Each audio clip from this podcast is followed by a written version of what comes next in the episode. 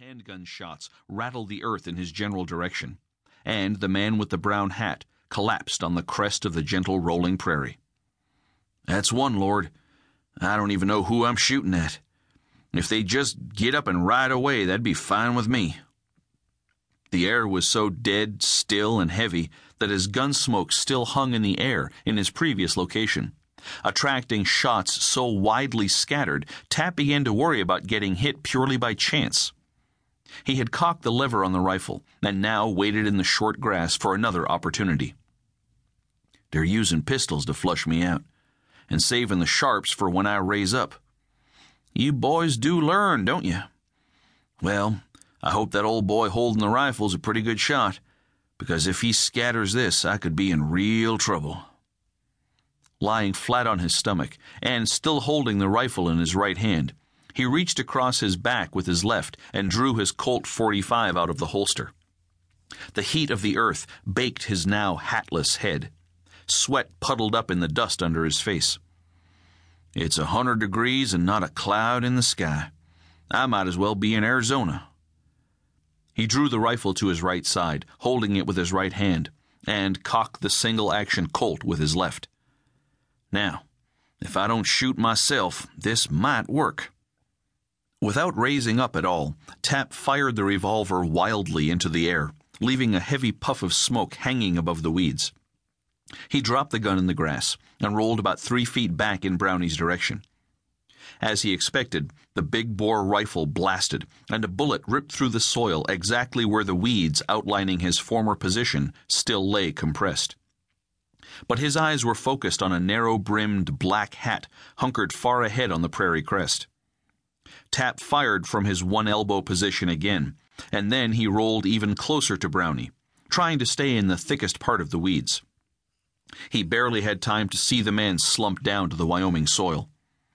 That's two. Course, I could be wrong. There could be more than three of them. He wanted to reach back for the dropped Colt, but it was too far away and seemed to be lying on the very spot the remaining gunman was aiming for. Tap cocked the lever action rifle and tried to sense the man's next move. If he was smart, he'd slip back there, take all three horses, and ride off. He knows I can't follow him. But it's pride now. He can't back out. A three to one ambush is pretty good odds, only you boys picked a lousy place for it. You had to commit yourself at 200 yards.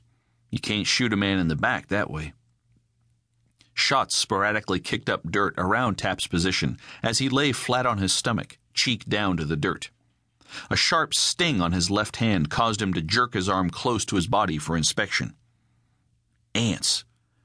Big red ants. He brushed them off in the weeds and drew a bullet only five feet in front of him. Lord, I know they're your industrious little creatures, but couldn't you keep 'em some other place?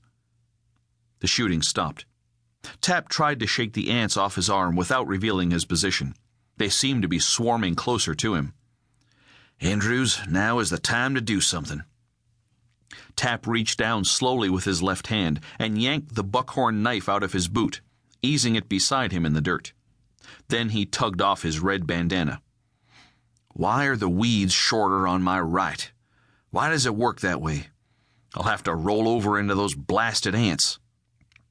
Scooting the knife and the bandana above his head, he kept his face in the dirt.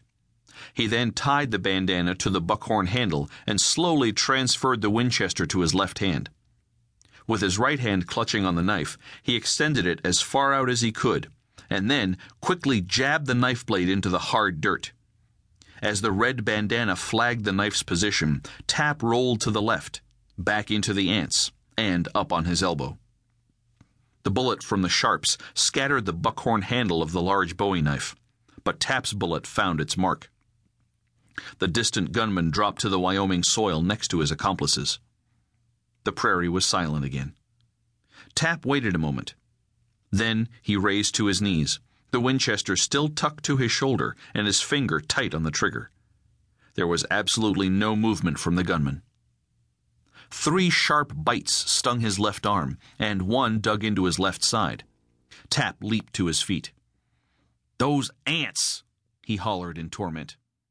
He tried brushing them off his arm.